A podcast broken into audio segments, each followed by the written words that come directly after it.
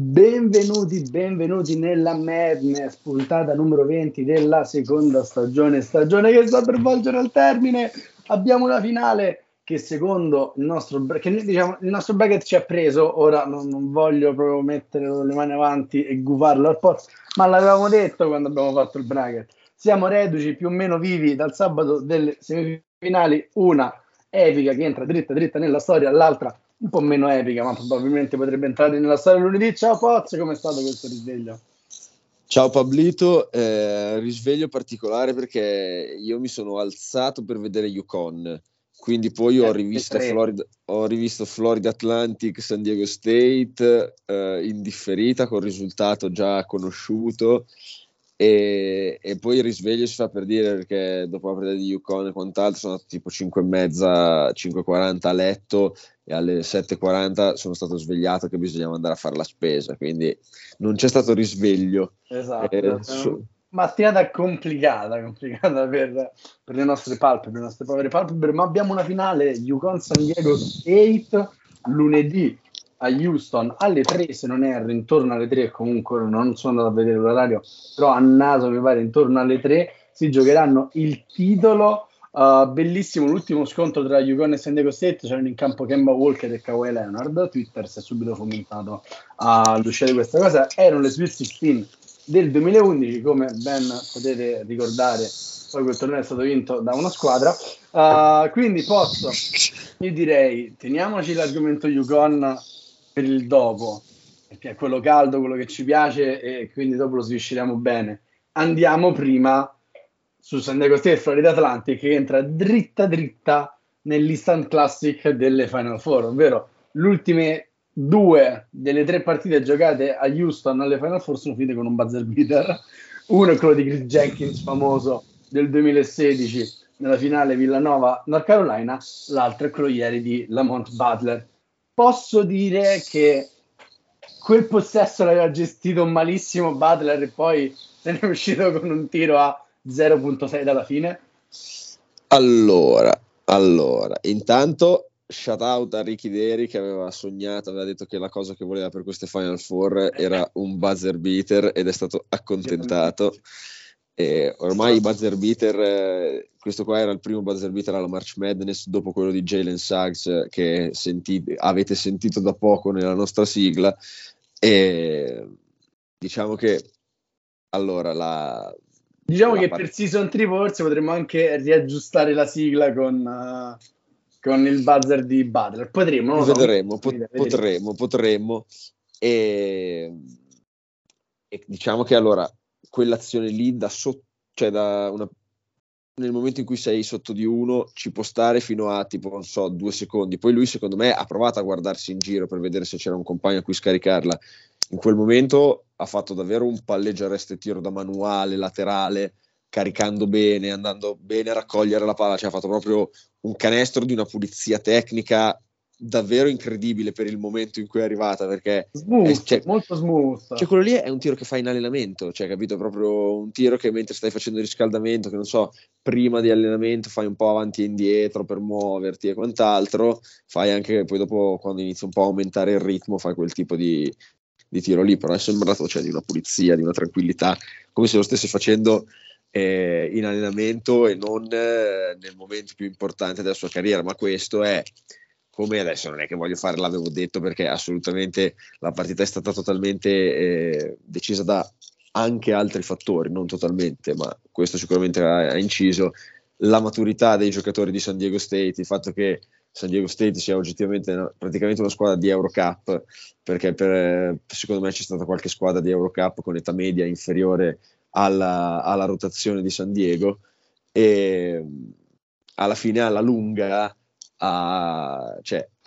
secondo me è frutto anche di questo il buzzer finale. Cioè, è stato un buzzer dove l'allenatore non ha voluto chiamare timeout avendo Bradley e come si chiama quello in panchina, che sono il giocatore, insomma, sia Bradley è il miglior giocatore, il miglior realizzatore che hanno, e aveva fatto una gran bella partita, e il giocatore che aveva segnato i liberi dopo il fallo di Nembhard contro Creighton, e cioè, hanno una maturità che i giocatori di Florida Atlantic non hanno, e non so perché mi viene tanta voglia già di parlare di draft, voglio sorpassare alla partita, e non so, tipo Alijah Martin è un nano, però non so, cioè, a me dà tipo qualche vibe da Donovan Mitchell, perché soprattutto quella schiacciata che ha fatto quando avevano pareggiato, cioè è proprio detonato come fanno i grandi atleti. È vero che è molto piccolo, perché oggettivamente è piccolo, però Donovan Mitchell è altissimo, no, assolutamente non arriva al 1,90 m, ma non so se arriva al 1,85 m. Aspetta che ora ci viene in supporto. È serio. È un bel giocatorino dal punto di vista, cioè, è tamugno, è tecnico, ha fatto tutti i canestri importanti per lasciare lì Florida, cioè per tenere lì Florida Atlantic, anche quando San Diego State era rientrata, li ha fatti lui. È davvero, secondo me, Florida Atlantic comunque alla lunga è venuto fuori, cioè ok, Dusty May, ok, la squadra, ok, il programma, tutto quello che vuoi, hanno anche un giocatore fuori categoria probabilmente in Alijah Martin, e che alla fine lui ha la leggibilità per tornare. Potrebbero riproporre la cavalcata e quant'altro, però non so in se... realtà in conferenza lui e Boyd hanno detto subito: vogliamo tornare in palestra per riprenderci tutto quello che non sta. Esatto, però chissà che qualcuno non gli metta la pulce nell'orecchio di monetizzare questa annata al draft, perché poi col fatto che Florida Atlantic cambia conference, ok, è tutto tranne che scontato che l'anno prossimo si possano ripresentare a... è interessante il passaggio in AAC. Assolutamente. L'unico problema è che tipo la povera Conference USA, che era stata bistrattata quest'anno, aveva fatto un gran programma, aveva fatto una gran conference di basket e quant'altro, praticamente viene saccheggiata. Esatto. E quindi alla fine questi risultati non conteranno a niente, se non a favorire un po' il curriculum delle varie università, quindi delle varie North Texas e Florida Atlantic, e non della conference. E no, stavamo dicendo quindi partita molto bella, partita bellissima e intensa, decisa dal buzzer beater, che credo che se ascoltate questo podcast avete visto, se no non so cosa facciate nella vostra vita, e diciamo che, insomma, se si vuole trovare un momento in cui la partita è svoltata, io faccio fatica a dirlo, cioè non c'è stato un episodio. Probabilmente il tecnico di Patrick che porta con i due liberi sul triplo, ma lì è stata sulla tripla più 14, e da lì è l'inizio della fine. Sì, però anche lì, cioè, era stato proprio, non so come dire, era stato quasi che i compagni, non ti dico che si erano arrabbiati con Parrish, però non mi sembravano gasati dalla faccenda, cioè non mi sembrava un qualcosa. No, però dopo il fallo sulla tripla di Martin, sì, no, sono stati 2 minuti in cui hanno giocato proprio strafottente al massimo, mi pare fanno un parziale di 7-0 per rimettersi là sotto subito. Poi in realtà la partita sembrava anche volgergli contro con il quarto fallo di Mensa, e che è il loro lungo stoppatore, ma in realtà Brian Dutcher, come contro Graydon, pesca Jadon Lee sotto canestro, e Jadon Lee ha fatto non lo so, 10 punti, ha fatto un paio di canestri pazzeschi, anche un fadeaway jumper della Madonna, per tenere i suoi lì, anzi per... poi sembrava il paradosso, com'è quello di Achille e la tartaruga, arrivavano sempre là, però non riuscivano mai a superare Florida Atlantic, l'hanno superata a 0 punti allo scadere, perché praticamente gli hanno, per 15 minuti sono andati lì sotto a erodere fino a che avevano anche pareggiato, prima della schiacciata di Martin, ma non erano sul 60 pari, se non sbaglio, ma non erano mai andati davanti. Grande partita, io dico, perché quelli che hanno detto oddio non ci stanno le Blue Blood o non ci sono i grandi programmi di grido, partita incredibile, davvero bella. Sì, forse Florida Atlantic gli è mancato un po' l'esperienza, un po' di fiato. Alla fine c'è stato un backdoor cut di Green Lee, che praticamente stava davanti al canestro, doveva solamente appoggiarla, gli sono completamente mancate le gambe, e forse andava su più 7 Florida Atlantic, una cosa del genere. Comunque E però gran partita, all'inizio Matt Bradley era partito in fiamme, aveva messo 3 tripli praticamente da fermo, senza ritmo, e bella perché fino a 25 minuti Florida Atlantic l'aveva gestita con grandissima calma, senza mai eccedere troppo nel ritmo e nel contesto che piace a San Diego State, senza concedergli rimbalzi offensivi che poi sono stati cruciali negli ultimi 10 minuti, perché ne hanno presi davvero una marea gli Aztecs. Come ha detto il Poz, avere, non lo so, 6-24 anni in questo sport cambia parecchio, e si è visto, e sono arrivati fin lì, cioè, hanno vinto 2 partite di 1 punto, cioè è una squadra che è davvero dura a morire, e poi riesce negli ultimi 10 minuti sempre ad avere il controllo della partita in mano e a dettare il contesto. Quindi sono una squadra molto pericolosa, anche quando sei sotto di 14, l'abbiamo scoperto oggi. E quindi Pozzo, direi, qual è la squadra che in questo torneo è stata per più tempo sopra di 14, 15, 20 contro le avversarie? Miami, esatto. No, è stata UConn, e c'è da dire che la squadra più dominante di questa March Madness. Per me si stanno allineando tutti gli astri negativi, ma non voglio fare troppo maniavantismo. Io devo dire, cioè, se riuscite a vincere di 13, come commentavamo ieri in chat, contro lo spartito perfetto per tirare di più. Sì, però guarda che c'è stato un momento. Allora, la bomba di Isaiah Wong per il -8 era... No, prima dell'Under 12, sì, era poco prima dell'Under 12, ok?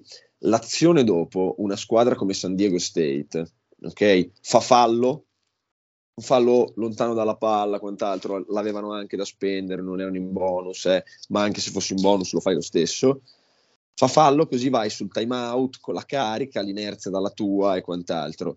Miami, che questa esperienza non ce l'ha, e invece io sono convinto che San Diego State lì Butler, Pam, tirava una mannaiata sul palleggiatore, o rubava palla e andava a appoggiare 2 punti, o gli fischiava un fallo e si andava con l'inerzia al time out. E invece lì mi sembra o canestro di Line o di Caravan e poi bomba di Hawkins, e alla fine l'Under 12 è tipo arrivato a 9 minuti dalla fine. Poi dopo è stata una partita relativamente lunga in quel periodo lì, da 9 minuti alla fine fino a l'Under 4 ci sono stati un sacco di time out, la partita era sempre ferma, non finiva mai, mannaggia. E comunque non so come dire, è vero che la partita con Gonzaga probabilmente è stata quella perfetta, perché poi è entrato tutto e quant'altro, però cioè UConn ha quella caratteristica di, cioè, se la tifi non ti lascia tranquillo neanche a più 18. Che la partita con Seton Hall è lì, aleggia il fantasma. Cioè, io con Miami, io ho scritto a Pablo in chat, lui era andato a dormire, ha detto io sul +20 di UConn vado a dormire, e alla fine UConn aveva toccato il +20 e lui è andato a dormire. Ma dopo c'è stata Miami che è tornata +8, in quel caso lì, cioè, se fanno fallo, si va al time out con l'inerzia e quant'altro, riesci a fare un'altra stop difensiva, vai di là per tornare a -6, -5. Ok, ed è tutta un'altra partita. Invece, però il problema è che San Diego gioca con una squadra di, cioè, ripeto, Eurocup, perché il talento c'è, è ottimo, però quello, diciamo, atletico, fisico, di misure, ci sono dei super grezzi lunghi e dei tamburelli o dei nanetti a livello di esterni, però sono fisici, sono... allenati molto molto bene, soprattutto nella parte difensiva del campo, fanno giocare male, e insomma, nel senso, secondo me San Diego State è un'altra squadra che ha tutte le caratteristiche in regola per mettere in difficoltà UConn. Pacifico che è stata impressionante anche questa vittoria di UConn, cioè, nel senso, alla fine è stato un dominio anche questa partita. La notizia è stata che Miami è tornata +8, si è tornata +8, ma UConn ha immediatamente rimesso 13 punti di distacco. C'è stato è pazzesco come UConn parta sempre con +10, cioè pronti via, erano passati 3 minuti e mezzo e tipo era 14-4 il risultato. Sì, sì. UConn da 9-0 Si parte con... esatto, le due bombe di Sanogo all'inizio partita sono... vabbè, ok, cioè, non lo so, come vi fermiamo? Sì. E questo inizia pure a mettere le drill. Cioè, a livello di partita... Nel senso, secondo me, tolto che sì, alla fine è stato un dominio col senno di poi, ci sono state un paio di giocate. Allora, Calcaterra che fa quello sprint a 1000 all'ora per togliere un appoggio a Wong, che mi sembra che lì Miami fosse a meno 10, quindi quell'appoggio di Wong sarebbe stato di nuovo per tornare sotto la doppia cifra. Invece lui fa uno sprint incredibile, riesce addirittura alla fine con carambole e quant'altro UConn a recuperare la palla, da dire che erano tornati o in 3 o in 4 addirittura di UConn, e Wong invece era da solo. E quella è il canestro e fallo di Caravan, che poi anche se ha sbagliato il tiro libero ha fatto una giocata. Non è più Alex Caravan in vita mia. No, beh, ma Caravan, adesso a parte gli scherzi, lui è un giocatore che uno lo guarda ed è oggettivamente un po' antistetico dal punto di vista proprio, cioè, da fermo. Quando gioca è comunque di cioè è comunque anche, non è male da vedere, però dal punto di vista non è, cioè, non ha un muscolo che si vede, è bianco latte, cioè non sembra un giocatore che domina. Invece è un giocatore sublime, cioè, ma però considera infatti che lui è tipo un giocatore che è del Massachusetts, ma viene da IMG, quindi comunque era stato reclutato dalla squadra che aveva Ben Simmons, cioè nel senso IMG è uno di quelle prep school dove vai praticamente a giocare a basket. Lui si era riuscito a diplomare 6 mesi prima e quindi in realtà lui è formalmente un redshirt freshman perché è arrivato a gennaio dell'anno scorso. E è un giocatore di un'intelligenza e fa tutte le cose utili, giuste. Di un clutch, perché ha messo quelle due triple con Gonzaga, identiche, stesso set, Gonzaga e Miami, cioè Miami che di Reffo o di Raffa è riuscita a stare meno 10, meno 9? Sì, sì, era meno 10 sulla... meno 10, poi c'è quel set a liberare Caravan, 6 metri di spazio, tira la bomba.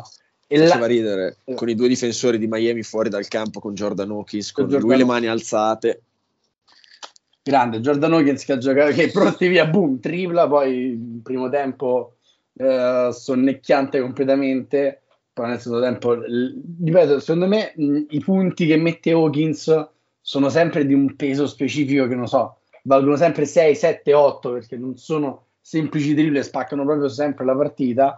E parliamo un attimo dei due ciclopi sotto canestro, ovvero quei due giocatori che non cioè, che vedi lunedì e poi ciao.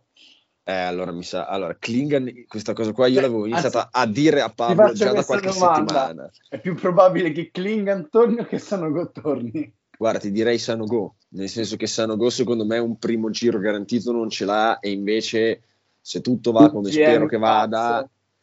Se tutto va come spero che vada, credo che di NIL possa guadagnare davvero tanti soldi. Clingan, credo proprio, cioè allora io a Pablo l'avevo detto un paio di settimane fa, proprio mi tolgo questo dente, e qua adesso invece tipo Sam Vicini di Atletica ha twittato così, e, nel podcast quello di Tate, One Shining Podcast di The Ringer, Kyle Mann, che è uno che segue Kentucky, comunque è un esperto, credo che sia addirittura un AP voter, ha detto che Clingan sarebbe stupido a questo punto a non dichiararsi al draft NBA, perché una prima scelta ce l'avrebbe quasi sicuramente, cioè praticamente sicuro, e i due ciclopi sono stati incredibili. Vabbè, allora Sanogo, c'è da dire che parte guardato e sfidato da Omier a tirare da 3 punti e fa bomba nei primi 3-4 possessi della partita. È stato qualcosa di incredibile, anche perché poi hanno dovuto rispettarlo, quindi poi nel secondo tempo è riuscito anche a finta mettere giù la palla e andare ad appoggiare 2 punti, perché è stato costretto Miera a onorare il suo tiro, e che alla fine Jordan Hawkins probabilmente in una squadra più scarsa, cioè in una versione di UConn più scarsa, quest'anno avrebbe fatto 24 di media, ok? E staremmo parlando tutti di un giocatore da top 10, lottery e quant'altro. Invece una squadra così, lui, come dici tu, da grande giocatore qual è, fa i canestri che pesano tanto, cioè i canestri che ti ammazzano, perché poi sull'end one di Caravan proprio c'è stata una palla, tipo una mezza carambola a metà campo, la palla finisce a Hawkins, che cioè qualsiasi persona sana di mente, in quel momento lì devi aspettare, rallenti, mangi tutti i 30 secondi e quant'altro. No, lui cosa fa? Tira, ed è oggettivamente una giocata di un livello superiore, perché tirando fa sì che comunque si giochi ancora in transizione tutto quanto. UConn ha la fisicità di arrivare a rimbalzi in attacco più fisica, ci va addirittura lui a prendersi il suo rimbalzo in attacco, la palla esce fuori per Caravan dall'altro lato, che fa finta, parte, fa canestro e fallo, che per quanto poi non ha segnato il libero, a livello di inerzia cambiata è stato un momento incredibile.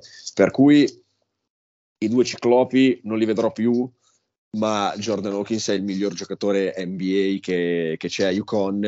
Secondo me c'è anche Jackson e probabilmente c'è anche Newton in qualche second unit a rubare minuti. Io lo vedo davvero davvero davvero bene, è fisicamente impressionante e tira con una naturalezza incredibile da 8-9 metri. Secondo me in delle second unit NBA uno spazio lo può trovare, per cui sai, se giochi con 4, 5, 6 giocatori NBA in una squadra di college, alla fine la differenza nessuno oggettivamente se ne era reso conto che erano così buoni, però poi alla prova dei fatti, al torneo prestagionale lì, al non il Maui, il PK, quello della Nike che UConn ha dominato, e alla fine ha ridicolizzato un Alabama che poi ha ridicolizzato tutti invece gli avversari durante la stagione, era la numero 1 assoluta Alabama, e al torneo ha fatto vedere che oggettivamente ci sono, Newton, Hawkins, Jackson, Clingan, Sanogo sono giocatori che non hanno senso a livello collegiale ormai, e Caravan freshman incredibile, e insomma la squadra tutti i meriti che Hurley, e lui è stato molto umile nel post partita a dirlo, e credo che lui abbia l'intelligenza di dirlo sul serio e non che sia finto, che la sua abilità è stata quella di circondarsi delle persone giuste, sia dal punto di vista degli assistenti che incastrano bene con il suo carattere e le sue mancanze, sia con i giocatori, perché alla fine lui l'ha detto in varie conferenze stampa, lo standard da UConn è andare avanti e quant'altro, ma soprattutto i giocatori che devi portare sono giocatori NBA, a UConn sei abituato, anche quando poi magari non si è vinto dei titoli con Villanueva, con Rudy Gay e quant'altro, però sono giocatori che con Ray Allen, però giocatori che comunque poi dopo l'NBA hanno giocato alcuni anche per tanto tempo. Rudy Gay è ancora lì che ruba delle milionate in giro spiegando pallacanestro, per cui nel senso, alla fine lui l'ha detto e credo che lo pensi davvero, perché anche secondo me è la realtà. Lui la cosa che ha fatto benissimo è reclutare, questa è una squadra piena di giocatori forti, perché Andre Jackson va in problemi di falli dopo 4 minuti, con problemi di falli, non gioca solo i primi 4 minuti del primo tempo, e entra online che l'anno scorso era in quintetto base a Texas A&M, comunque era in quintetto base una squadra che ha fatto il torneo, e quindi Hurley ha reclutato una squadra della Madonna, oggettivamente una squadra della Madonna. Sì, poi profondi, ripeto, delle rotazioni profonde, completi, giocatori che si inseriscono bene uno con l'altro, quindi davvero davvero chapeau, ripeto. Se arrivavamo a marzo cercando di capire qual è stata la versione assurda degli Huskies, possiamo dire che è stato il mese di gennaio l'outlier e non il resto della stagione, perché se non sbaglio tipo UConn 17-0 in partite di non conference, tutte vinte con vantaggio in doppia cifra, quindi un po' per restituire il dominio di questa in realtà stagione. Pablo, posso dirti una cosa? Vai. Forse hai parlato nel futuro, perché ad oggi è 16-0. Vabbè, ad oggi allora è 16-0. Questo potrebbe essere una guffata in premio. Vabbè, non voluta, vediamo lunedì se si avvera questa profezia. Quindi andiamo rapidi sulla finale, molto complesso da capire secondo me quale metacampo vedere o su quale metacampo si gioca la partita, perché UConn è impressionante su entrambi i lati del campo, ha difeso benissimo Cioè, probabilmente giocava contro il miglior attacco della March Madness, che non è per tutto il resto, che non erano Huskies, l'ha annullato. Wong, Peck, Omier, Miller sono andati a sbattere sotto canestro anche con Sanogo, che ha fatto una mega partita in difesa, e quindi potremmo dire magari, visto che l'attacco di San Diego State è parecchio brutto e abbastanza estemporaneo, che probabilmente è una metà campo che va a favore di UConn. Dall'altra parte l'attacco di UConn a difesa schierata è ottimo, e se la squadra difende così in transizione può andare benissimo, quindi nonostante stai giocando contro la terza, quarta migliore difesa della nazione, potrebbe anche essere quello una metà campo in cui avere vantaggio. Quindi Pozzo, ti chiedo a te, che giustamente un pochino più scaramantico, un pochino più dentro la partita, cosa può andare storto per una partita di UConn? La ricetta è la stessa, cioè è sempre la stessa.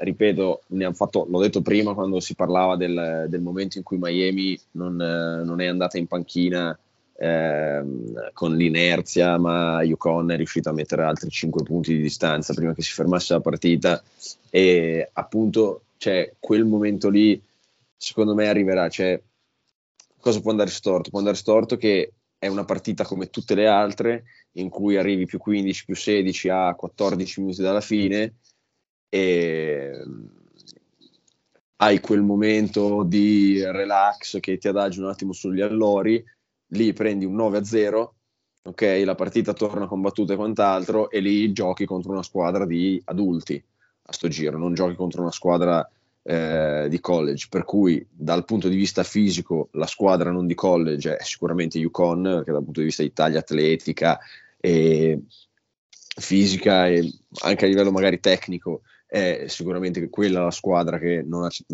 è a livello collegiale medio, ma è molto sopra la media, e San Diego State invece è la squadra che mentalmente è sopra tutte.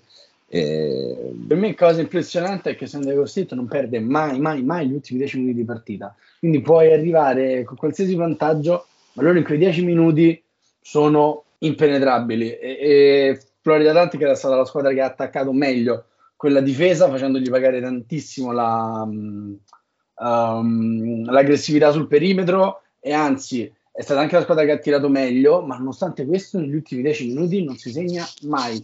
E quindi quando loro riescono a prendere, anzi a mettere la partita su binari zozzi, cattivi, di lotta, di rimbalzi offensivi e così via, è come fosse una palla in discesa e acquistano forza e velocità. Allora, forse adesso UConn ha davvero una consapevolezza che poi alla fine riuscirà a sgavagnare anche questa con tranquillità. Concordo. Però se uno vuol fare delle dietrologie molto molto dietrologiche, Miami può forse recriminare di non aver avuto lei la semifinale con Florida Atlantic, perché San Diego, cioè nel senso, se UConn avesse giocato la stessa partita che ha giocato con Miami con San Diego State, per me il rischio di perderla era altissimo, perché cioè, proprio la wake up call è arrivata contro la squadra con cui te la potevi permettere, capito? Invece con San Diego State non te la saresti potuta permettere. E poi dopo invece Miami, San Diego State in un'eventuale finale, credo che Miami comunque avesse il talento per andare oltre la difesa di San Diego State, per cui per fortuna che la wake up call è arrivata con Miami, che è una squadra che fisicamente proprio non poteva reggere l'urto. Cioè sembrava davvero una partita, sembravano le matriosche, cioè i giocatori di UConn che marcavano i rispettivi di Miami, potevi infilarci dentro quelli di Miami nella sagoma dei giocatori di UConn, cioè era incredibile. Anche Omier, che è un cingolato, un armadio, messo di fianco a Sanogo, sembrava largo come Sanogo e più basso, che effettivamente è quello che è. Cioè, ci siamo... Newton ha picchiato in testa a Peck tutta la partita, cioè, ha fatto valere... Le scarpe di Peck è stato un momento esilarante. Sì, tra l'altro Miami ha fatto il parziale senza di lui, forse erano anche un po'...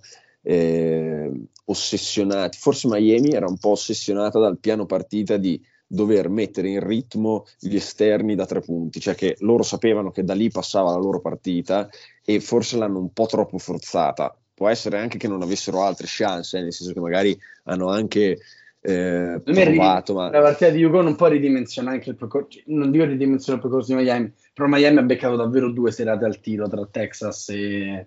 cioè al tiro contro Houston e contro Texas ha beccato una serata in cui gli hanno fissato tutti i falli, davvero tutti i falli, e in difesa alla fine Texas si è, cioè quando sono in difesa Texas si è sfranta, quindi un pochino una partita che ci stava che Miami non riuscisse a segnare in questa maniera. Ad inizio partita ha cercato ossessivamente di andare sotto canestro, è stata rejected in tutti i modi, poi come ha detto il Poz in chat, UConn ha detto vabbè dai, proviamo a giocarcela un attimo e lasciamogli qualche pallone in transizione, ma dal 19 pari, che è stata l'unica gran parità della partita dopo lo 0-0, cioè non c'è stata più storia.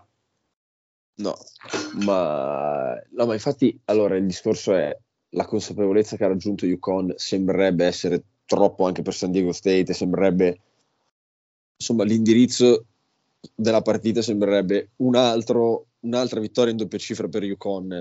Ci sono state tipo 6 squadre, cioè UConn è la 6ª squadra nella storia che arriva alla finale avendo vinto tutte le partite almeno in doppia cifra, è l'unica che ha perso, c'è da dire che ha perso proprio a Houston sullo scadere con la bomba di Kris Jenkins, perché era la North Carolina che perse con la bomba sullo scadere di Jenkins. Vabbè, te l'ho detto all'inizio puntata che si stanno allineando gli anni, si incrociano, perché cioè, UConn è forse la squadra che ha il feeling maggiore con le Final Four, cioè sono parlando di una squadra che è 9-1 alle Final Four, che è un record che non ha senso.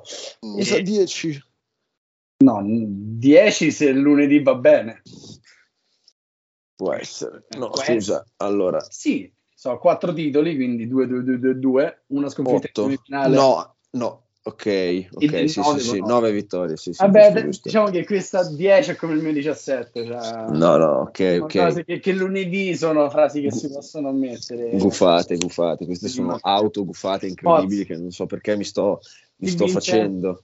Vince UConn. Ma io concordo. Posso dire che sarebbe un incredibile back-to-back per il nostro podcast. Vincere prima Kansas, poi UConn. Cioè... E sarebbe, sai cosa farebbe ridere? Che io ho detto la stessa frase che avevi detto tu a novembre dell'anno prima, cioè io UConn avevo detto è vero. È la squadra più forte della nazione, quella con più armi, perché a inizio anno poi tra l'altro Calcaterra e Dalline erano proprio totalmente on fire, quindi cioè, la squadra sembrava proprio non essere arrestabile in nessun modo, poi appunto quella la sveglia in Big East, poi adesso la sveglia al torneo con Miami. Secondo me il percorso è quello di una squadra che vince il torneo, lo vince con una finale anche abbastanza gestita tranquillamente. Tutto questo, la ricetta per perdere è fare la stessa partita che hai fatto con Miami, cioè se la fai proprio uguale, che magari problemi di falli a sto giro invece che Jackson ce li ha Caravan,